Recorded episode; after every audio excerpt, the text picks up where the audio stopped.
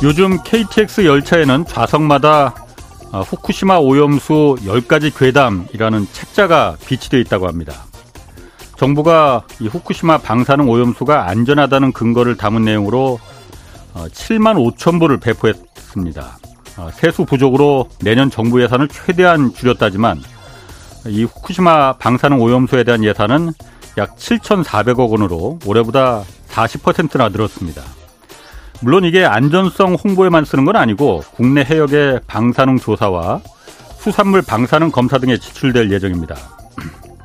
한덕수 국무총리는 야당이 가짜 뉴스를 퍼뜨리지 않는다면 7천억 원이 넘는 이 막대한 예산은 필요 없을 것이다 라고 말했습니다. 후쿠시마 방사능 오염수에 대해서 국민들이 지금 의심하는 이유는 야당이 주장해서가 아닙니다. 일본 정부가 그렇게 안전하다면서도 우리 정부가 직접 검사하는 걸 한사코 막고 있기 때문입니다. 방류적인 오염수를 우리 정부가 주기적으로 직접 검사해서 이게 안전하다는 것을 우리 국민들에게 확인해 줄 수 있다면은 국무총리의 말대로 7천억 원이 넘는 이 막대한 예산 정말 안 써도 될 돈입니다. 지금 정부가 해야 할 일은 안전은 안전하니 그냥 믿으라 이렇게 강요할 것이 아니라 일본 정부에 우리가 직접 검사해서 확인할 수 있도록 요청하는 겁니다. 주권 국가에서 왜 이걸 일본에게 지금 말도 못 꺼내는 건지 그 점을 국민들은 지금 납득하지 못하는 겁니다. 네, 경제와 정의를 다잡는 홍반장, 저는 KBS 기자 홍사원입니다. 홍사원의 경제쇼 출발하겠습니다. 유튜브 오늘도 함께 갑시다.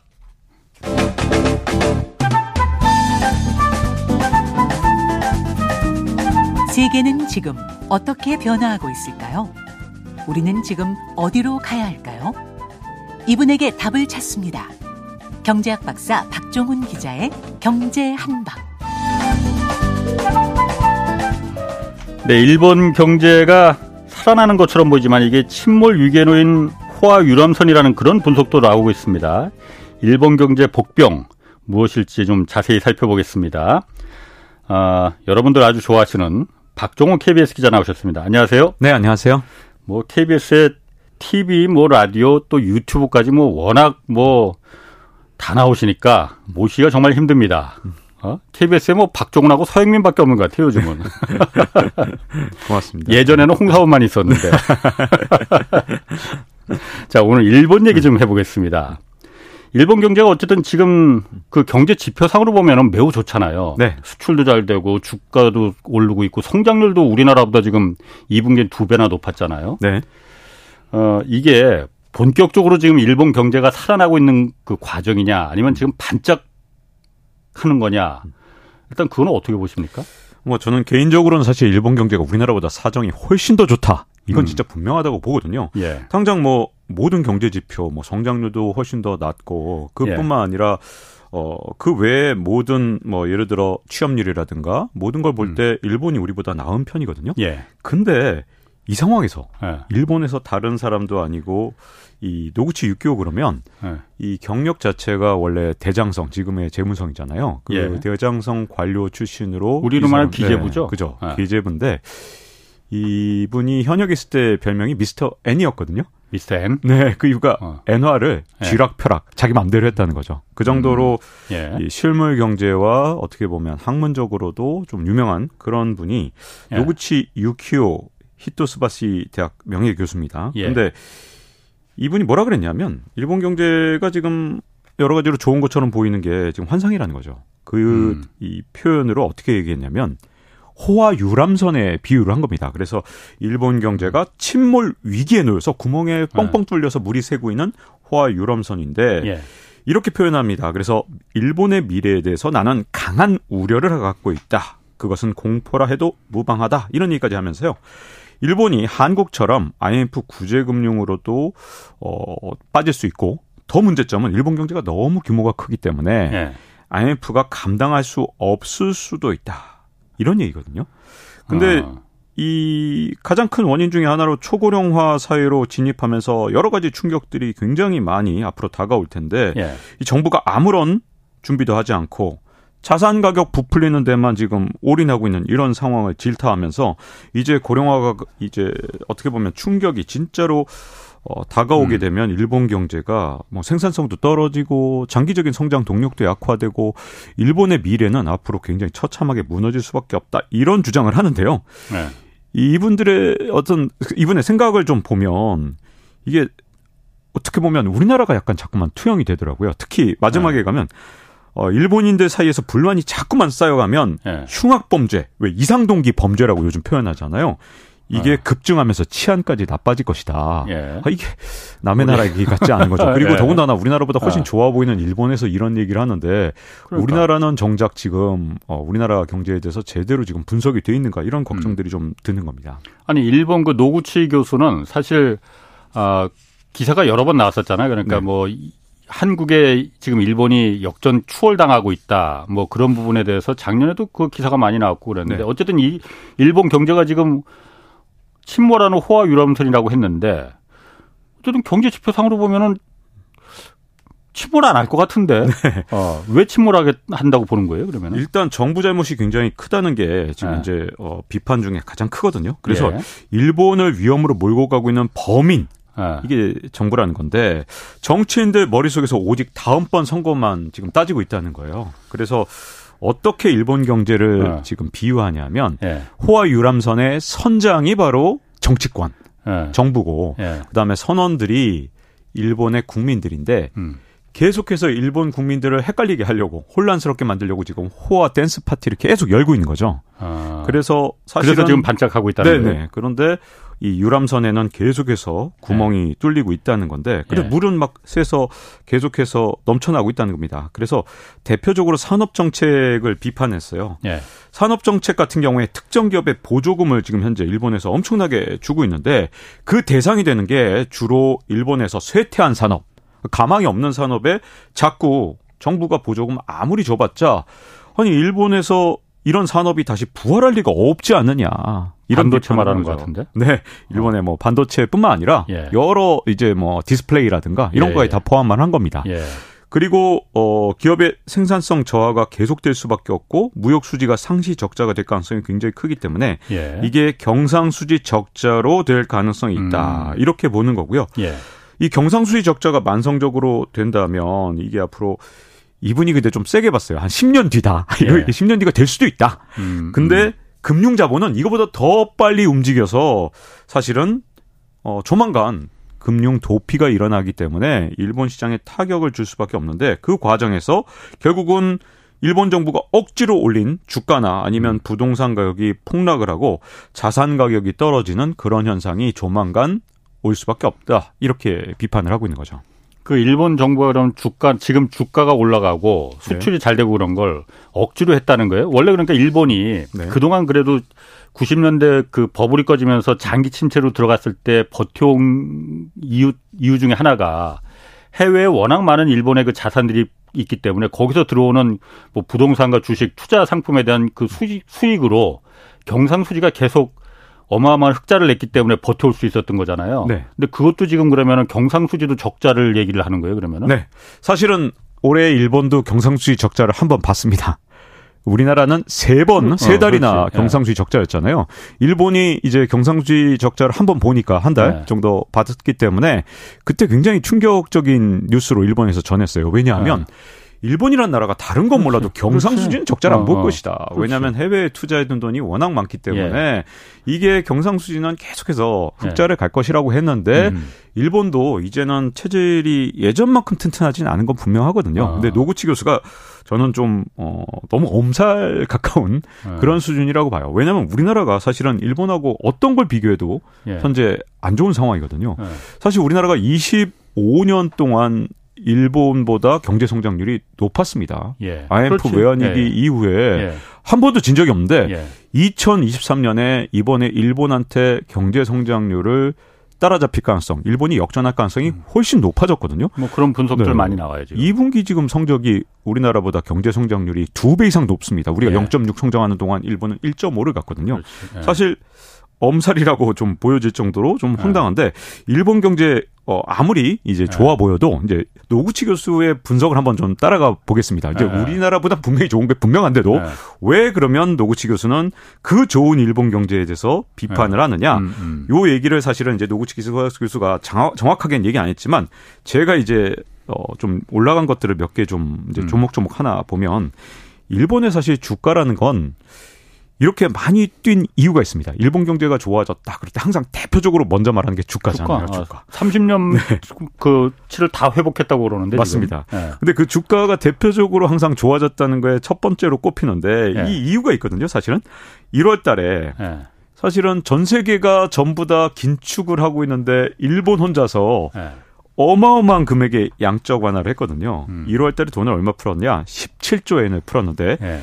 일본이 양적 완화를 시작한 지 22년이 됐습니다. 음. 근데 22년 만에 한 달 동안 17조 엔을 한꺼번에 풀은 거 이건 일본 역사의 처음이거든요. 그러니까 음. 진짜 어마어마한 돈을 풀었습니다. 다른 나라 다 주가에 흡수할 그렇죠, 때. 그렇죠, 그렇죠. 어. 일본 주가가 언제부터 튀었느냐. 네. 자, 요걸 이제 예, 해외 투자자들, 글로벌 예. 투자자들이 이제 일본을 딱 보니까 야 이거 전 세계가 지금 전부 다 긴축을 하는데 여기만 돈을 푸네 하니까 해외 투자자들이 관심을 가진 거고요. 그 음. 과정에서 어 이제 뭐 워렌 버핏이라든가 많은 네, 투자자들이 네, 투자를 했습니다. 왜? 네. 이게 긴축하는 거랑 돈 푸는 거 분명히 다르니까요. 그리고 예. 두 번째는요. 이렇게 돈을 엄청나게 푸니까 엔화 가치만 계속해서 떨어지는 그렇지. 거죠. 예. 사실 노구치 교수가 여기서도 좀 등장을 하는데 노구치 교수가 이걸 일찌감치 음. 예측을 해서 어, 사실은 그때 이제 한 1달러에 한 120엔, 130엔을 왔다 갔다 할 때. 예. 뭐라 그랬냐면 노구치 교수가 150엔을 돌파할 수도 있다. 이렇게 말을 해서 그때 일본 내에서 완전 비난받고 헛소리 하지 마라 이런 얘기까지 들었었거든요. 음. 근데 실제로 152엔까지 갔었죠. 그때 1달러에. 그러니까 사실은 노구치 교수의 말이 맞았던 네. 셈이고 지금도 1달러에 147엔을 왔다 갔다 어. 하는 거 어. 아닙니까? 네. 자, 이렇게 엔화 가치가 떨어지니까 네. 일본이 반짝 수출이 지금 잘 되는 상황이 일어난 네. 겁니다. 그래서 자, 주가를 끌어올린 가장 큰 원인은 바로 이런 엔화 가치가 엄청나게 떨어지니까 그거 보고 어쨌든 수출이 좀 잘 될 것이다. 네. 그리고 이렇게 돈을 엄청나게 음. 풀었으니 당연히 주가가 올라갈 것이다. 예. 이런 것들이 작동을 한 거고요. 예. 마지막 세 번째는 어, 증시 부양을 진짜 완전히 끝판왕으로 하기 위해서 네. 일본 정부가 증권거래소에 압력을 넣고 증권거래소도 무슨 짓을 했느냐? PBR, 즉 장부 가격보다 낮은 PBR이 1이 안 되는 기업들은 퇴출시켜 버리겠다. 거의 협박성 발언을 한 겁니다. 그랬더니 음. 이런 기업들이 전부 다 자사주를 사갖고 소각을 해버리거나 음. 이런 진짜 인위적인 그렇지. 증시 네. 부양책이 있었거든요. 예, 예. 여기에다 마지막으로 일본의 어 일본은행은 예. 일본 주식을 진짜 엄청나게 많이 갖고 있어요. 그렇죠. 유통되는 어. 어 일본 주식 ETF의 예. 거의 3분의 2를 예. 일본 은행이 갖고 있습니다. 그러니 음. 주가를 올렸다 내렸다 하는 건 일본 은행 마음이죠. 예. 돈을 풀면 무조건 일본의 주가는 음. 올라가는 그런 상황이기 때문에 야 이게 증시가 좋은 게 과연 진짜냐 예. 이건 정말 이제 해외에서도 의심을 네. 굉장히 많이 하는 거죠. 네. 그래도 진짜 좋아진 게 하나 있다면 이제 수출이 늘어난 건 분명히 좋아진 예. 부분이고요. 예. 그게 일본 경제 성장률도 끌어올리고 있는 건 분명히 맞는데 예. 지금 이제 내수는 오히려 타격을 받았습니다. 그 이유가 당연히 네, 뭐 그렇죠. 어, 수입 물가가 더 올라갈 테니까 물가가 엄청 뛰니까 이게 지금 네. 일본 사람들 입장에서는 어, 소득이 엄청나게 줄어든 셈이 됐거든요. 그러니까 임금도 그래도 네. 많이 올라가지 않았어요? 그런 기사는 많이 나왔던데. 네, 맞습니다. 어떻게 했냐면 일본 정부에서 네. 사실은 일본은 이제 우리나라보다도 어떻게 보면 이제 정경 유착 문제가 여전히 해결되지 네. 않은 우리보다 훨씬 더 심각한 문제를 갖고 예. 있죠. 그러다 보니 일본 정부에서 경단련, 음. K단련을 압박을 해서 한국판 전경련. 네, 그렇죠. 한국판 어. 전경련이죠. 네. 그래서 어떻게 했느냐? 임금 올려라. 난리를 네. 쳤죠. 그래서 예. 대기업 중심으로 임금이 올라갔는데 예. 물가를 못 따라갑니다. 그래서 일본 사람들의 음. 실질 소득이 어떻게 되느냐? 최근 15달 연속으로 예. 실질 소득이 감소하고요. 그 아. 속도가 아. 점점 더 가속화되다 보니까 예. 최근 나온 지표를 보면 뭐 한 6월, 5월 이럴 때 보면 1.5%가 감소를 했습니다. 자, 이렇게 실질 소득이 음. 감소를 하면 어떻게 되느냐? 사람들이 당연히 소비자들이 지갑을 닫는 거죠. 음. 그래서 자, 일본의 성장률이 2분기에 와, 진짜 충격받을 정도로 우리나라에 뭐 두 배가 넘게 성장을 했네? 근데 그때 봤더니 내수 시장은 오히려 쪼그라든 거예요. 한 마이너스 0.5%.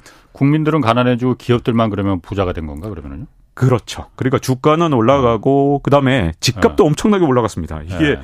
최근에 도쿄에서는 도쿄도 23구라는 곳이 이제 서울시에 해당되는 곳이잖아요. 예. 근데 올해 1월부터 한 6개월 동안에 도쿄에서 가장 많이 오른 곳이 60%까지 올랐습니다. 음. 이 통계를 보면 이 칸테이라고 부동산 데이터 기업인데 예. 일본의 이제 21평 우리 이제 69제곱미터죠. 우리나라에서 예. 이제 표현할 때 이 맨션 가격이 예. 한 최근까지 한 4억 원 정도였다가 이게 6억 3천만 원이 됐습니다. 예. 69제곱미터. 음. 그러니까 이게 엄청난 속도로 지금 집값이 오르고 있거든요. 그러니까 자산 가격은 뭐 주가든 음, 집값이든 음, 다, 다 올려나가고 있는데 아, 아. 서민들 주, 네, 주머니를 보면 실질 소득이 아. 줄어드니까 아. 일본 사람들은 사실은 주식 투자하는 사람이 거의 없거든요. 그렇지. 주식 투자 굉장히 하기 힘들게 예. 일본에서 제도를 만들어 놨습니다. 예. 아시다시피 한 주식 살 수가 없으니까.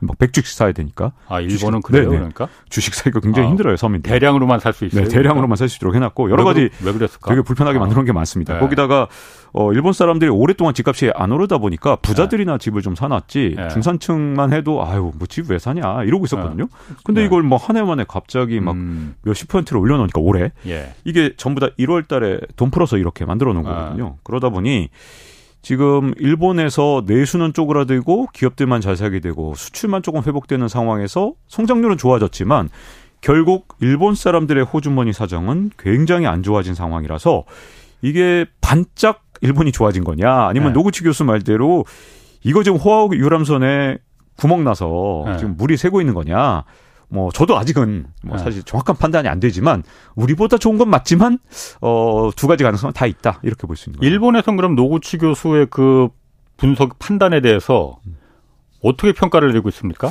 일본도 이렇게 어. 우리나라하고 좀 비슷한 측면이 있어서요. 뭐냐면 red team이 없습니다. red team. red team이 뭐냐면 위기 대응반. 네, 위기, 어, 어. 위기 대응반이죠. 어. 이게 기본적으로 미 미군이 굉장히 강력한 이유가 네. 시뮬레이션을 합니다. 항상. 네, 그래서 네. blue team, red team을 나눠서 red team이 이제 미군인 blue team을 공격하게 하는 거죠. 음. 그러니까 적군을 만들어서 일부러 약점을 파고들라고 하는 건데 이 red team이 경영하기나 아니면 국가의 경제를 운영할 때 진짜 중요한 게 어, 대한민국 경제의 약점, 네. 그다음 일본 경제의 약점을 파고 들어가서 여기에 약점을 분석하고 음. 여기서 문제점을 찾아내면 예. 당연히 훨씬 더 강력한 경제가 되겠죠. 음. 근데 일본하고 한국하고 나, 나쁜 점이 하나 있다면 red team이 없다는 거예요. red team이. 음. 그러니까 대한민국에서는 일단 어, 힘 있는 쪽에 뭔가 쓴소리 하는 거 또는 일본에서도 쓴소리 하는 거 굉장히 힘들어 하잖아요. 아주 어렵죠. 못하게 하죠, 못하게. 어, 예, 예. 어, 하는 게 굉장히 어렵습니다. 네. 그러니까. 여기선 쓴소리 하셔도 됩니다. 네, 네 그렇죠. 우리는 합니다. 근데 우리는 하는데. 뭐, 네. 어차피 뭐이죠. 우리는 하는데, 이제, 뭐, 이제, 일본이나 네. 우리나라나 비슷한 네. 문화가 있다 보니까, 노구치 교수 외에 쓴소리 하는 사람이 아. 없습니다. 근데, 아. 이게, 어, 지지율로 나타나는 거죠. 그렇지. 기시다. 네. 어. 맞습니다. 기시다 총리의 지지율. 예. 이게 언제 올라갔었냐? 원래 한 30%밖에 안 됐었어요. 근데 언제 한번 올라갔었냐? 음. 한일 정상회담 하면서 예. 갑자기 인기가 엄청나게 올라갔죠. 그래서 지지율이 어. 50%까지 갔는데 그 이유가 뭐냐? 어, 네. 한국하고 어. 이 협상에서 엄청나게 많은 걸 얻어냈구나. 그렇지. 야, 기시다 엄청 잘했어. 한국에서 어. 다 받아냈네? 그래서 지지율이 50까지 뛰었어요. 그때 50까지 네. 뛰었어요? 기시다 입장에서 완전히 신났죠. 일본 국민들 입장에서는 네. 환호할 만 하겠네. 그렇죠. 네. 근데 그 올라갔던 지지율이 다시 폭삭 망했습니다. 어디까지 떨어졌냐? 예. 30은커녕 지금은 최근엔 20%대까지 지지율이 나오고 있거든요. 그래서 예. 세계에서 가장 인기 없는 지도자 중에 항상 이제 top 예. one two를 이렇게 저 앞서거나 가, 예. 뒤서거나 하는 그 정도로 기시다 인기가 떨어졌습니다. 예. 기시다 인기가 떨어진 이유가 세 가지가 있는데 음. 첫 번째는 오염수 방류 때문에 그렇습니다. 예. 교도통신에서 조사해 보니까 일본 사람들도 정부 설명이 부족하다. 음. 못 믿겠어라고 하는 사람들이 80%나 되거든요. 예. 그러니까 오염수 방류 때문에 굉장히 일본 사람들도 지금 기시다 정부를 불신하고 있고요. 예. 두 번째는 마이너버 카드 사태라 그래서 요건 이제 어, 지금 얘기하자면 굉장히 긴데 음. 하여튼 뭐 그냥 간단히 말씀드리면 우리나라에 이제 주민등록증 같은 걸 만들었는데 음. 이게 너무나도 에러가 많아서 음. 한 13만 명의 음. 계좌가 딴 사람 계좌로 가기도 아. 하고 주민등록증을 내가 이제 등본을 뗐다 한국식으로 아. 아. 그러면 딴 사람 정보가 나옵니다. 그럼 막딴 아. 사람 정보 막 세는 거죠. 정책 실패 네. 때문에 그렇죠. 행정 실패 때문에 네. 한번 했고 네. 또한 가지 이유는 마지막 치명적인 게 뭐냐? 일본 경제가 피부로 느끼기에 너무나도 안 좋거든요. 아니 경제 성장은 한다 그러고 해외에선 찬사를 보내는데 어. 일본 사람들이 피부로 느끼는 경제는 물가는 치솟아 오르고 임금이 그걸 못 따라가니까 실질 소득이 1.5%가 감소하는데 아, 아.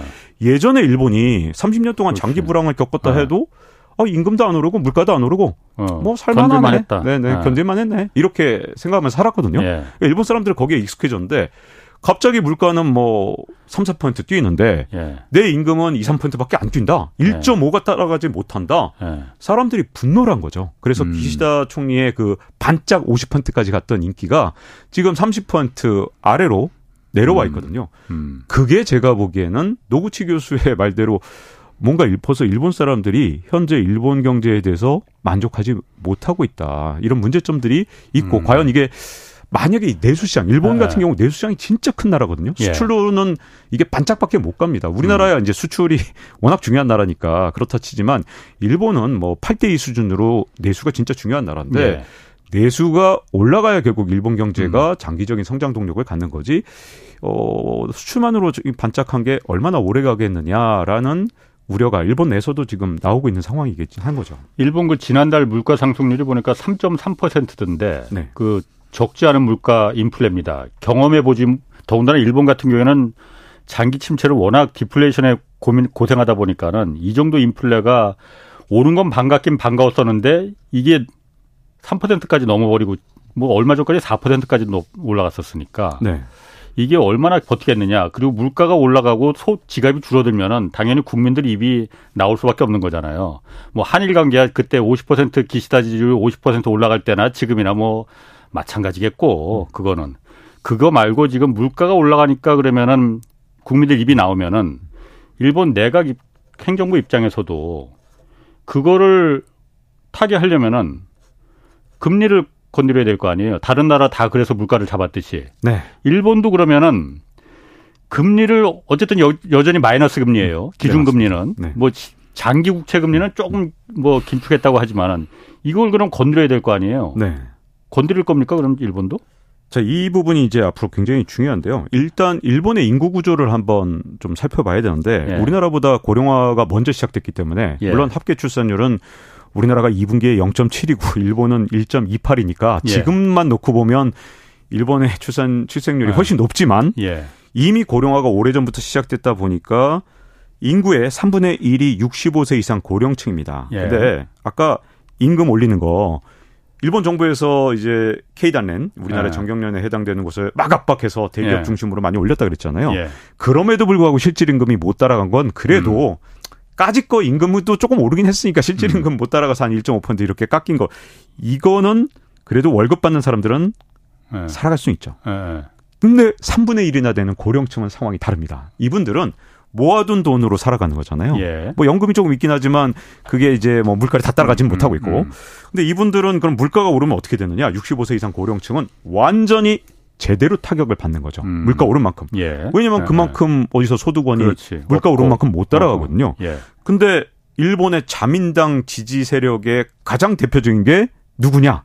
65세 이상 고령층이거든요. 예. 그러니까 자기들의 지지 기반이 지금 가장 분노한 예. 그런 상황이 된 겁니다. 음. 근데 지금 현재 이제 기시다 내각 지지율이 떨어진 이유 세 가지를 말씀드렸잖아요. 첫 번째가 오염수 방류다. 근데 이거 네. 방류를 중간에 멈출 수는 없는 거 아닙니까? 그렇지. 이거 이미 해버렸으니까 예. 일본 사람들의 80%가 아무리 이걸 불충분하다 네. 이렇게 답변을 했다 해도 바꿀 수 네. 없죠. 네. 마이넘버 카드 사태 이미 벌어진 사태입니다. 벌어지고. 이거 뭐 이것도 이미 뭐 어. 일본에서 난리가 났는데 이것도 바꿀 수 없죠.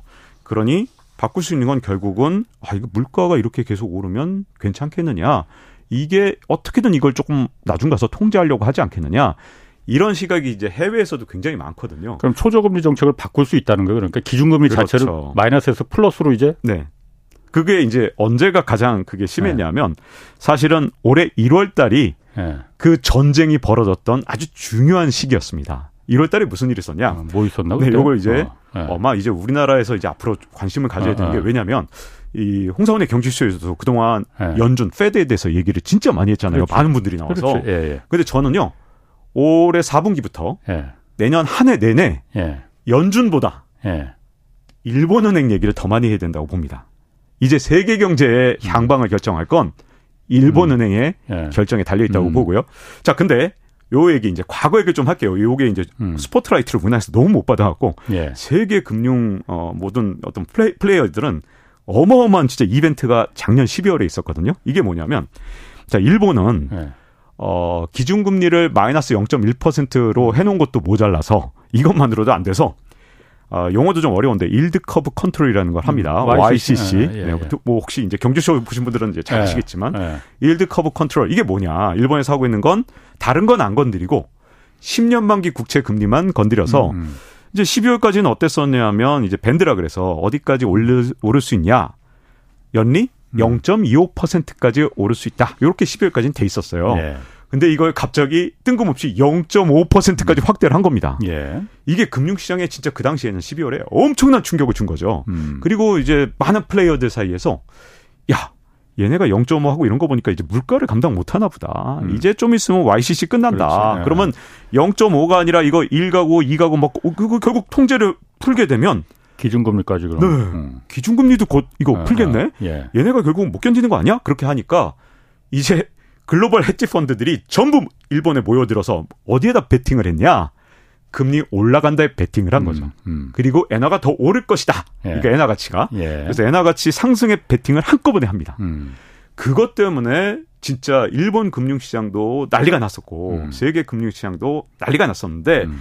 일본은행에서 그래서 정말 미친 듯이 돈을 풀었어요. 이 표현밖에 쓸 수가 없어요. 미친 듯이. 음. 왜냐하면 일본의 그 양적 완화 22년 역사의 길이 남을 1월 달에 17조 엔이란 돈을 풀었는데 그 이유가 뭐냐? 아, 그게 헤지 펀드랑 전쟁을 하려고 푼 아. 겁니다.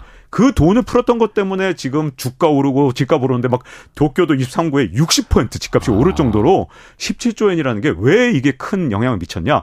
다른 나라가 다 긴축하는데 일본 역사상 한 달에 돈 푼 걸로는 가장 많은 돈을 풀었으니 이게 정말 난리가 난 거죠. 자, 그쪽으로 갔겠네. 네. 그렇죠. 아. 그래서 이제 1월 달에 이제 두 가지 시그널을 준 건데 일본이 일단 0.25에서 0.5까지는 갔지만 적어도 당장 YCC 즉 yield curve control 음. 이걸 어, 종료하지는 않겠구나. 음. 그리고 여기에 패배한 헤지 펀드들이 일단 항복을 했죠. 야, 씨, 예. 잘못 건드렸다. 음. 여기 엄청난 돈을 손해 봤습니다. 예. 자, 그래서 이런 두 가지 신호를 주면서 헤지 펀드들한테 이제 완전한 경고를 한 거죠. 어. 이게 이제 첫 번째 음. 일본은행에서 이벤트였는데 7월 달에 이걸 0.5에서 다시 1%로 음. 슬그머니 확대를 합니다. 예. 근데 그때는 말도 진짜 이게 무슨 말인지 어. 하도 애매해서 이걸 어. 몇 번을 읽어도 야 1%로 확대를 한 건가 안 한 건가 봐서 개입하겠다 이게 네. 이게 이 편이 딱 맞는 것 같아요. 맞습니다. 그래서 어. 그 이유가 뭐냐 0.25에서 0.5로 올릴 때 일본 금융시장을 엄청난 충격으로 몰아넣었고 네. 그 부작용으로 지금 일본 집값이 막 진짜 엄청나게 네. 폭등하게 만들고 이런 부작용을 만들었기 네. 때문에 이번에는 진짜 입조심을 좀 한 거죠. 네. 근데 사실 이게 제가 한국은행에 아주 잠깐 있었잖아요. 근데 음, 한국은행에서 제 사수가 했던 말이 저 아직도 기억나는 게 야, 한국은행에선 절대로 A는 B다라고 하면 안 돼. A가 B가 아닌 경우가 많지 않다고 사료됨. 이렇게 써야 돼. 사료됨. 알았지? 저한테 그렇게 제 사수가 K, 말했던 KBS로 오시길 잘했네. 네. 그래서 어. 아, 사료됨, 사료됨 어. 이러면서 암기를 했어요. 어. 근데 한국은행에 비해서 일본은행이 10배쯤 더, 음. 시, 어, 뭐, 좋게 말하면 신중하고요. 아. 나쁘게 말하면 정말 약간 뭐 비겁합니다. 그래서 아. 어, 한국은행이 사료됨이라면 일본은행은 A가 B가 아닌 경우가 많지 음. 않다고 사료된다고 사료됨 이렇게 쓰는 거죠. 그래서 사료됨을 두 번쯤 쓰면 되거든요. 예. 근데 일본은행이 이제 그때 시그널을 준 게 뭐냐? 야 너희들 만약에 베팅을 또 하기만 해봐 죽어. 근데 음. 그 배, 이제 그 신호를 너무 세게 주면 또 혹시 반대로 튈까봐 아, 요 정도 시그널을 준 겁니다. 뭐냐면 우리가 이거를 1% 그러니까 0.5에서 1로 어, 금리를 확대한 듯 안 한 듯 했지. 근데 이 상태로 우리는 내년 1분기까지는 갈 거다. 음. 그러니까 그때까지는 말이야. 우리 금리가 올라간다든가 엔화 가치가 급등한 쪽에 베팅하잖아? 그럼 너네는 엄청난 손해 볼 거야. 음. 우리는 또 양적 완화 또할 수 있어. 음. 라는 정도의 경고를 한 거고요. 어, 그 상황이 현재까지의 상황을 좀 음. 정리를 한 겁니다. 그게 이제 7월에 그 일이 있었고 요 8월까지는 그래서 엔화가 지금 여전히 1달러에 147엔 그리고 우리나라는 음. 한 900원 정도의 엔화 예. 환율을 예. 유지하고 있죠. 요 상황이 지금 현재까지의 상황인 예. 겁니다. 지금 유튜브 댓글에 그거 좀 좀 해석을 해달라는 분들이 많아요. 그러니까 오늘 기사에 나왔는데 기재부가 일본하고 그 사무라이 bond라고 하잖아요. 네. 일본 채권에 그러니까 일본에서 엔화 표시로다가 우리나라 외평기금에서 엔화 표시로다 채권을 발행하는데 700억 엔 정도 하나로 따지면 7천억 원 정도 되죠. 이거 발행을 했다는 거잖아요. 그럼 지금 말씀하신 대로 0.7% 정도 금리로 발행을 했다고 하는데 엔화 엔화 표시로 이게 만약에 예를 들어서 일본이 기시다 총리 인기도 떨어지고 지금 뭐 그 물가도 올라가고 그러는데 갑자기 어느 순간 획 돌아서 기준금리를 만약 막 그 혹시 올린다 하면은 엔화가 지금 떨어졌 엔 저인 상태에서는 괜찮지만 그리고 이게 일본 내에서 그냥 이게 그 투자하는 일본 주식 사거나 부동산 사거나 이런 거를 투자하는 거면 뭐 자산으로 다시 엔화로 바꿀 수 있겠지만은 지금 한국 기업들 중에서도 이 사무라이 본드 산 기업들 꽤 있거든요. 왜냐하면 일본이 워낙 싸니까 그거로다 채권 발행해서 한국에 그 원화로 바꿔서 높은 금리에서 이걸 굴리는 기업들도 지금 꽤 있거든. 금융기관들, 카드사들 같은 경우에.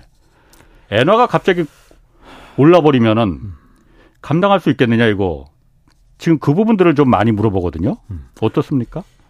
저는 일본 돈은 지금 어떤 방식이든 일본 돈을 빌려다 쓰는 건 네. 조달해 쓰는 건 굉장히 심각한 독이 될수 네. 있다고 생각하거든요. 네. 우리가 IMF 때 외환위기 예. 1997년에 맞았던 가장 큰 이유가 일본에서 자금을 회수했기 때문에 그렇지. 일어난 일입니다. 예. 우리가 무슨 짓을 했냐면 진짜 금융 초보였을 때 예.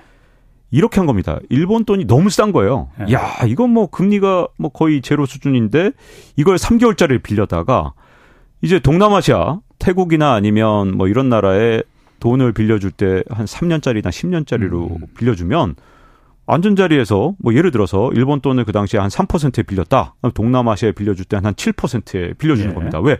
일단 만기 기간이 달라지니까 이 값싼 일본 돈 사다가 한 2, 아, 2% 3% 그렇지. 열리 그런 걸 사다가 동남아에 한 빌려주면 7%라니까 안전자에서 한 4, 5% 먹는다. 아. 이짓 하다가 우리나라가 외환위기 맞은 거거든요. 네. 그러니까 이게 진짜 위험한 게 지금 일본의 그 엔화 가치가 지금 이렇게 떨어져 있는 건 사실은 네. 환율 조작에 가까운 음. 굉장히 어 일본 정부와 일본 은행의 합, 합작품이거든요. 예. 사실은 이 환율 조작국 관찰 대상자에서 네. 일본이 네. 빠졌다는 거 진짜 이거 말이 안 되는데 우리나라는 지금 어. 어. 미국이 이제 환율 조작국 관찰 대상자에 넣어놓고 예. 일본은 빼버렸습니다. 그 이유는 사실은 미국과 일본 사이에 가장 중요한 이유 어떤 관계 협력 관계 중에 네. 하나가 일본이 갖고 있는 미국 국채 팔지 마라. 음. 그리고 좀, 음, 음. 야, 혹시 여력되면 좀 사주면 안 되겠니? 음. 야, 대신 너 환율 조작국 거기 관찰 대상자에서 좀 빼줄게. 음. 이런 사실은 뭐 일종의 저는 어, 미국과 일본 사이에 뭔가 협력이 금융 쪽에서 있었다고 보여지거든요. 음. 근데 이제 앞으로 이제 어떤 일이 생길 가능성이 굉장히 크냐면 일본은행은 사실은 우리나라 한국은행보다도 훨씬 독립성이 떨어집니다. 그래서 네, 네. 정부의 영향을 많이 받는데 네. 기시다 내각이 어떻게든 인기를 회복할 수 있는 방법은 어, 언젠간 물가를 잡아야 되거든요. 네. 근데 일본은행은 지금 이제 계속 얘기를 하죠. 야, 이거 내년 되면 물가 네. 떨어진다니까. 1.5 된다니까. 이런 식으로 얘기를 하지만 요번에 우리나라 물가 상승률 보니까 갑자기 튀어 올랐죠. 그렇지. 많이 마치 이뭐 2%대로 이제 계속 낮아질 것처럼 얘기했는데 웬걸 깜짝 놀라게 튀었습니다. 예. 그 이유가 여러 가지가 있는데 원래 인플레라는 건 진짜 마지막까지 꺼진 불도 다시 봐야 되는 건데 일본은행은 지금 엄청난 자신감을 갖고 있어요. 근데 만약에 일본은행이 물가를 통제하지 못한다든가 예. 또는 내년에 2분기를 넘어서서 일본이 아 뭐 1분기까지는 금리를 정상화하지 않을 거야라는 정도지 2분기부터는 할 수도 있다는 뜻이에요. 지금 음. 현재는 자, 이 지금 현재 yield curve control 이 비성 비정상적인 이런 방식의 금융 음. 환경은 일본이 끝까지 유지할 수가 없습니다. 왜냐하면 예. 여기에는 어마어마한 부작용과 서민들의 삶이 파괴되는 문제들이 있기 때문에 언젠가는 음. 반드시 음. 이 금리는 어, 어떻게든 정상화하는 과정을 겪게 되거든요. 음. 근데 문제점은 그 과정이 일어나면 항상 무슨 문제가 생기냐면 일본이 전 세계에서 해외로 투자를 가장 많이 한 나라 중에 음. 하나거든요. 예. 금액이 얼마냐? 무려 531조 엔입니다. 우리 돈으로 어. 거의 뭐 5천조 원에 5천조 원이네. 이게 그 돈들이 그럼 다 일본으로 네. 다시 몰려 들어가겠네 그러면. 이게 많은 분들이 착각하는 게 금리가 네. 어 예를 들어서 야 일본은 여전히 예를 들어 0. 뭐 예를 들어서 5에서 네. 얘네가 올려봤자 2%쯤 올렸다고 치자. 네. 근데 미국은 지금 뭐 5, 뭐4.3 뭐 이렇게 10년 만기 국채가 그런데 이 정도 금리 차로 여전히 미국이 높은데 이걸 뭐하러 들어가냐. 한국이 네. 여전히 10년 만기 국채 금리가 3.8인데 음. 왜 일본으로 가겠느냐 2%라도 음. 이거 완전 잘못 알고 있는 겁니다. 음, 그렇죠. 왜냐하면 이런 국채 투자자들은 진짜 안전지향적이거든요. 예. 그리고 이 현상이 일어나면 엔화 환율이 어떻게 되느냐? 엔화 가치가 갑자기 급등을 할 수 있기 때문에 그렇지. 이게 먼저 움직이면 어 되지만 여러 가지 이제 문제점이 조금만 늦게 움직이면 음, 음. 손해를 볼 수 있는 부분들이 음. 되게 많아요. 그래서 어 플레이어들마다 이제 어떤 방식이든 이게 지금 이제 대응 방식이 다 다르고 예. 안전 투자자들이기 때문에 야 이게 환율이 어떻게 될지도 모르고 이런 위험한 투자를 하느니 그냥 일본의 국채를 사는 게 낫겠다. 이게 음. 국채 투자자들의 어떤 안전지향적인 모든 걸 봤을 때 굉장히 음. 뭐랄까 어 너무나도 당연한 판단이거든요. 음. 그래서 사실은 국채 금리가 한 2%, 즉 일, 지금보다 한 1에서 1.5% 포인트만 더 올라도 사실은 해외로 투자되어 있던 돈의 상당수가 상당 금액이 음. 일본으로 돌아갈 수 있거든요. 음. 이게 그 무시무시한 엔carry trade 청산입니다. 그렇지. 이거 한번 두드려 맞으면 세계가 어떻게 될지 모르는데 엔가 엔, 네. 엔화 가치가 올라가는 거 아니에요? 그렇죠. 그렇죠. 엔고가 돼 버리는 거 아니에요? 엔고가 돼 버린 거죠. 그럼 갚아야 되는 돈이 두 배가 될 수도 있겠네. 네, 갑자기 그렇게 된 적이 정말 많죠. 엔화 네. 가치는요. 이게 갑자기 튀어오르면 막 두 배씩 된 적이 정말 많습니다. 네. 그래서 우리나라가 갑자기 왜 이제 엄청난 어려움을 겪게 됐느냐? 이거 일본이 자금 회수할 때마다 우리나라가 진짜 네. 큰 고통을 겪었고 예. 한 번은 외환위기까지 겪었었던 거기 때문에 엔화를 좀 이렇게 뭐랄까 지금 음. 값이 싸다고 해서 이게 지금 계속될 거라고 생각하고 음. 판단하는 건 굉장히 위험하고요. 물론 제가 그래서 무조건 엔화 가치가 올라간다는 뜻은 아니지만 네. 엔화를 정말 쉽게 생각해서는 안 된다. 그때마다 네. 우리나라가 엄청난 그러게. 고통을 겪었기 때문에 굉장히 조심해야 되는 게 이 엔화 자금이다. 이 돈을 빌렸을 때는 네. 위험성을 진짜 10번, 100번 숙고하고 음. 판단을 해야 되는 그런 돈이라고 생각을 합니다. 그러니까 이번에 기재부에서 그 외평 기금에서 이제 700억 엔을 이제 사무라이 본드 산 거를 그냥 일본 내에서 그 돈을 갖다 그냥 그 일본 내 자산을 주식이나 뭐 부동산의 금융자산에 투자를 하거나 일본 내에 투자하면은 그건 뭐 어차피 엔화로 다 음. 바로 하는 거니까 엔화가 오르더라도 뭐 상관없는데 대개적으로 우리나라 그 기, 정부뿐만이 아니고 기업들은 아까도 말했지만 기업들이 지금 사무라이 본도 많이 했거든요. 왜냐하면 일본이 워낙 금리가 낮으니까 엔carry trade 때문에 거기 재미를 실제로 많이 봤고 일본에서 빌려와 갖고서는 한국의 원화로 바꿔서 잔뜩 이제 갖고 있는 게 많은데 그게 지금 다시 일본이 금리를 정책을 바꿔버리면 박 기자 말대로 엔고가 지금 엔저가 아니고 엔고로 돼버리면은 그게 화살이 돼서 돌아올 가능성이 있다라는 부분 때문에 좀 우려를 좀 우려들을 좀 많이 하더라고요. 그래서 사무라이 본드 이거 조심해야 된다. 또 다른 지금 아, 이게 뇌관이 될 수 있다, 복병이 될 수 있다 이런 얘기들을 좀 많이 하더라고요. 네, 그렇죠. 그리고 또 한 가지 문제점은요. 네. 우리나라하고 미국하고 기준금리 차이가 굉장히 많이 벌어졌음에도 불구하고 지금 버티고 있는 이유, 그리고 네. 세계 금융 시장에서 자금원이 되고 있는 이유, 이것들이 네. 전부 다 사실 일본 돈들이 워낙 일본에서 돈값이 싸니까 네. 이 돈들 갖고 나가서 세계 곳곳에 다 투자해 놓은 겁니다. 그래서 예를 들어서 아일랜드 채권 시장의 15%, 호주 채권 시장의 12%, 음. 음, 음. 그 미국과 영국의 채권 시장 점유율 점유율도 5% 정도거든요. 예. 그러니까 일본 돈이 일본으로 돌아가게 되면 음. 무슨 문제가 생기냐면 국제적으로 금리가 올라가는 현상이 일어나게 되고요. 그러니까 우리도 지금 현재 금리 격차가 이렇게 큰데도 불구하고 버티는 이유는 자 일본의 투자자들이 생각할 때는 어떻게 하냐 아까 이제 미국 음. 에 이제 뭐 투자를 하든 예. 일본에 투자하든 이 사람들이 어떤 생각을 갖고 있냐 국채 투자자들은 굉장히 위험 회피적이에요. 음. 이 사람들은 진짜 기계처럼 무조건 포트폴리오를 딱딱 배정해 놓고 이렇게 투자를 네. 하는 겁니다. 네. 그래서 우리나라에서 금리가 좀 낮고 미국 금리가 더 높다고 해도 아, 한국엔 이만큼 넣어놔, 미국엔 이만큼 네. 넣어놔, 이런 식으로 네. 투자를 해 놓은 거거든요. 예. 근데 만약에 엔carry trade 자금이 이제 일본으로 돌아간다 그러면 음. 이게 그냥 단순하게 어뭐 우리나라만의 문제가 아니라 전 세계적으로 금리에 영향을 미칠 수 있기 때문에 음. 이게 굉장히 이제 엔carry trade 청산은 굉장히 중요한 문제거든요. 그래서 사실 음. 미국도 부담이 되긴 하죠. 왜냐하면 미국도 이게 전혀 부담이 없는 건 아니거든요. 그러니 음. 환유 조작국 그 관찰 대상국 음. 명단에서 예. 일본을 빼줬을 때 예. 아니 이번에 빼주면서 정말 희한했지 않습니까? 예. 아니 다른 나라보다 제일 환유 조작한 것 같은 건 일본인데 왜냐하면 음, 음. 일본의 어떤 경제력이나 경제 규모에 비해서 아니 엔화 가치가 저렇게 낮은 게 말이 그렇지. 돼? 예. 라는 생각이 들지 않습니까? 예. 근데 가장 의심스러운 나라를 빼줬을 때는 분명히 이제 이런 모든 것들을 음. 사실은 미국도 부담스러우니까 음. 지금은 이제 이게 균형이 이루어지고 있는데 문제는 그게 여러 가지 이유로 예를 들어 국제적인 역학 관계의 변화라든가 예.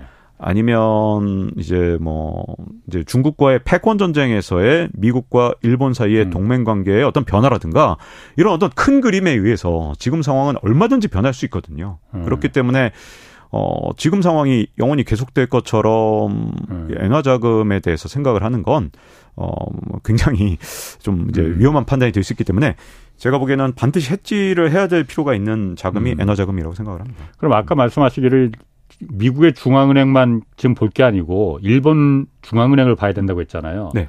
일본 중앙은행이 태세를 전환한다고 하면은 금리를 아 이제 우리도 못 버티겠어 이제 일본 국민들이 입이 나왔으니 음. 금리 올려야겠다 로 바뀌어 버리면은 그게 한국 경제에 직접적인 영향을 미칩니까? 엄청난 영향을 미칠 가능성이 굉장히 큽니다. 왜냐하면 우리나라에도 아. 들어와 있는 엔캐리 자금이 굉장히 많은 데다가 예. 이 포트폴리오의 변화를 통해서 국제금리 전체가 다, 다 같이 상향 조정될 가능성이 있기 때문에 어, 심각한 문제를 가져올 수도 있죠. 근데 어. 이쯤 얘기하면 이제 이런 얘기를 하는 분들이 많아요. 뭐 저도 이 어. 부분은 어. 이제 문제가 될 거라고 보는데 일본에서 금리를 정상화하기 가장 어려운 이유 그렇지. 그건 뭐냐? 정부 일본의 빚. 정부 빚이 어. 너무 많아서 그렇죠. 그래서 그래서 올리지도 못하고 내리지도 네네. 못하고 그런 거 아니에요? 맞습니다. 그래서 어느 정도로 많냐? 네. 일본 같은 경우는 국가 재정의 5분의 1 이상을 이 원리금을 갚는 데 씁니다. 그래서 음. 이게 뭐 4분의 1 좀 넘어가고 있는 중이에요. 이대로 가면 이제 금리가 더 오른다 그러면 이제 제가 보기엔 3분의 1도 될 것 같아요. 네. 한 2%포인트로 오르면. 왜냐하면 네. 금리가 지금 2%포인트가 오르면 어, 일본의 어, 어떤 국채 이자 부담만 예. 7조 5천억 원이 증가하니까 이게 예. 원리금을 매번 갚아야 되니 음. 어마어마한 이 부담이 되거든요. 그러니까 진짜 2%포인트가 오르면 진짜 일본 국가 예산의 3분의 음. 1을 빚 갚는 데 쓰는 그런 예. 진짜 황당한 일이 생길 수 있을 것 같은데 예. 그래서 야 일본이 어떻게 금리를 올리냐 음. 쟤네 음. 정상화 절대 못한다니까 음. 라고 생각하시는 분들이 있는데 여기에 변수는 바로 인플레입니다. 자, 인플레가 일어나면 어떤 문제가 생기느냐? 명목 가치가 올라가잖아요. 음. 근데 우리가 이제 소득세 같은 걸 잘 생각해 보세요. 뭐 소득세 구간이 있잖아요. 뭐 예를 들어 음. 뭐 어느 구간 뭐 8,800만 원 이상은 소득세가 몇 퍼센트 이런 예, 식으로 예. 아, 아. 누진세로 올라가죠. 예. 뭐 아니면 이제 세율은 이렇게 명목 소득으로 또는 명목 법인세, 그러니까 명, 기업의 수익으로 이 세금이 올라갑니다. 그러니까 인플레가 올라가면 음. 명목 가치가 올라가고 명목 소득이 올라가니까 당연히 세수가 늘어나죠. 음. 그래서 인플레가 일어나면 일본이 이렇게 금리를 올려도 빚을 갚을 수 있는 음. 능력도 늘어나게 되는 거죠. 음. 그래서 사실은 인플레가 일어날 것이냐 아니냐에 따라서는 일본이 금리를 올릴 수 있는 여력이 생길 수 있는 겁니다. 그래서 저는 국가 재정 여기서 빚을 갚는 것 때문에 어려워서 일본이 어 이런 금리를 올리는 게 정말 불가능하냐 그건 아니라고 생각해요. 인플레가 일어나면 할 수 있다. 왜냐하면 그만큼 딱 명목 가치가 늘어나는 음, 거니까 세수도 예. 그 이상 늘어나죠. 그 인플레를 뭐 네. 소리 없는 세금이라고도 하니까. 네, 그렇죠. 예를 들어 아. 물가가 3% 올라가면 누진세를 생각하면 예. 그거보다 더 빨리 세수가 그보다 더 많이 늘어나는 거니까 음. 당연히 빚을 갚을 수 있는 여력이 생기죠. 근데 일본 경제에 엄청난 약점이 지금 하나 생겼거든요. 자, 아까 부동산 가격이 어마어마하게 올랐다 그랬잖아요. 아, 예, 예. 일본의 부동산 버블을 요거 또 만들었습니다. 이 기시다 정부가 사실은 진짜 네. 위험한 짓을 했는데 도쿄도 이상구에 한 6개월 사이에 진짜 거의 60% 오른 데가 진짜 많아요. 네. 근데 문제는 일본이 왜 이렇게 부동산 가격이 갑자기 올랐냐? 음. 일본의 금리가 진짜 말도 안 될 정도로 낮은데요. 부동산 담보 대출 금리가 음. 한 1에서 1.5%밖에 되지 않습니다. 우리나라 음. 지금 7%에 육박하는 거 생각하면 음. 한 1에서 1.5%. 와, 이것도 놀라운데 음. 예. 일본은 세액 공제가 진짜 어마어마하거든요. 그래서 실질 금리 부담 이게 무슨 말이냐? 음. 자 주택 담보 대출로 돈을 빌려요. 음. 그러면 그만큼 세액 공제를 때려주는데 아. 거의 이 이자만큼 다 줍니다. 그러다 보니까 일본 사람들이 이자 부담이 없네. 네, 이자 부담이 실제로는 네. 얼마냐? 0에서 0.5%라고 네. 얘기를 하거든요. 네. 거기다가 일본은 우리나라 같은 규제가 전혀 없기 때문에 정말 뭐 거의 이사 비용까지도 음. 대출을 받을 수 있는 그래서 집값의 100% 이상도 대출이 가능하다라는 예. 나라가 일본이기 때문에 자 실질적으로는 0%인 그런 상황에서 음. 금리가 올라가면 사실은 일본 정부의 진짜 큰 약점은 부동산 거품 쪽에서 발생할 수 있기 때문에 기시다 내각이 이제 머리가 진짜 아플 건 자기들이 음. 실수해 놓은 거 즉 1월 달에 이제 물론 이제 일본은행하고 같이 실수한 거지만 네. 1월 달에 그만 17조 엔이나 아. 풀면서 이런 어마어마한 버블을 진짜 마지막 버블을 만들어서 이게 지금 기시다 정부에서 지금 사실은 금리를 정상화해야 될 때 가장 큰 문제는 사실은 이 일본의 빚을 갚는 정부의 부채 음. 문제가 아니라 예. 부동산 쪽에서 굉장한 부담감이 될 것이다. 이런 문제가 있습니다. 그럼 일본의 지금 그 장기 침체가 부동산 발로 시작했었는데 지금 네. 1월 달에 17조 원을 17조 엔을 음. 풀면서 부동산이 거품이 다시 우려할 정도로 커졌다는 거예요? 그렇죠. 사실 1월만 푼 게 아니고 어. 그 뒤로도 계속 풀었습니다. 어. 왜냐하면 시장에 계속 이제 일종의 투기 세력이 어, 어. 어, 끝없이 이제 금리 인상에 베팅을 했거든요. 아. 그래서 1월만 기록적으로 푼 게 아니라 2, 3, 4, 5, 6 계속 진짜 끝없이 풀다 보니까 지금 일본 정부는 지금 어 지금 굉장히 어려운 상황. 그러니까 일본 은행이 돈을 계속 풀어서 네, 네. 야, 이거 지금 출구를 어떻게 만들어야 되지? 일본 은행과 일본 정부가 다 같이 지금 골치 아픈 상황에 처하게 된 거죠. 그 일본하고 한국하고 좀 똑같네요, 그러면은. 네. 우리도 지금 계속 부동산 거품을 키워 키웠잖아요. 그러니까 네. 긴축 말로는 이제 긴축이라고 했는데 사실은 뭐 가계 주택담보대출이 워낙 많이 늘고 있으니까 지금 네. 일본하고 한국 상황이 좀 똑같은 거 아니에요? 자 지금까지 이제 일본 얘기를 많이 말씀을 드렸는데 네. 사실은 저는 일본 상황은요 우리나라에 비하면 진짜 엄살 수준이라고 생각하거든요. 네. 노구치 교수 이제 얘기로 시작을 했습니다만 일본이 어려운 정도는 제가 보기엔 우리나라하고는 정말 비교가 안 됩니다. 왜냐하면 우리나라는 지금 다른 나라가 지금 현재 금리 인상하면서 긴축 기조를 필때 네. 우리도 똑같이 지금 사실상 여러 가지 방식으로 네. 지금 집을 사도록 했고 그게 어, 실제로 시장에 엄청난 왜곡을 그렇죠. 가져왔습니다. 네, 어떤 왜곡을 갖고 왔냐. 예를 들어 볼게요.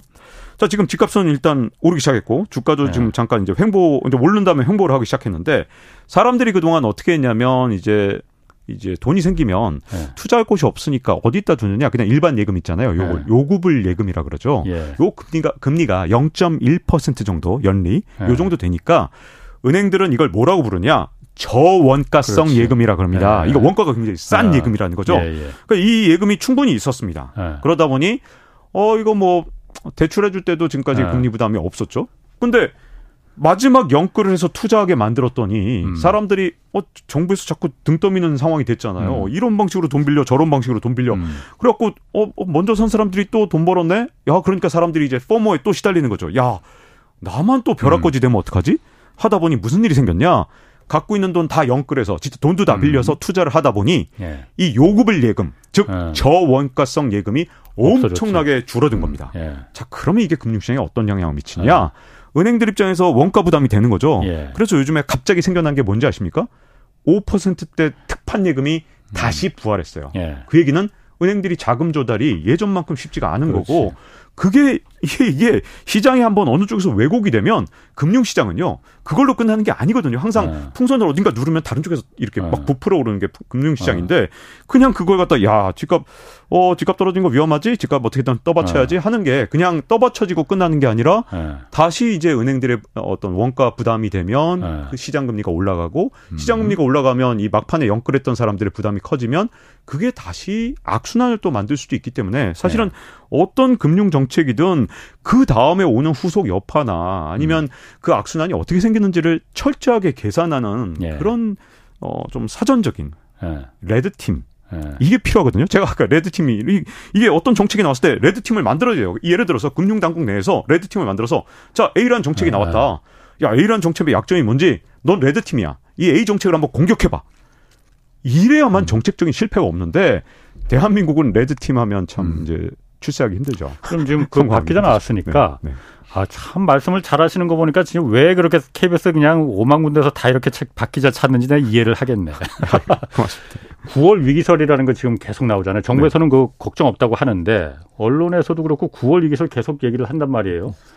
그게 뭐 부동산 PF도 엮여 있고 그거 어떻게 보십니까 지금 박 기자는? 남은 시간이 굉장히 짧으니까 아. 좀 어, 아주 짧게 말씀드린다면 아. 전 9월보다는 이제 미국이 금리를 인하하지 못한 미처하지 못한 상황에서 네.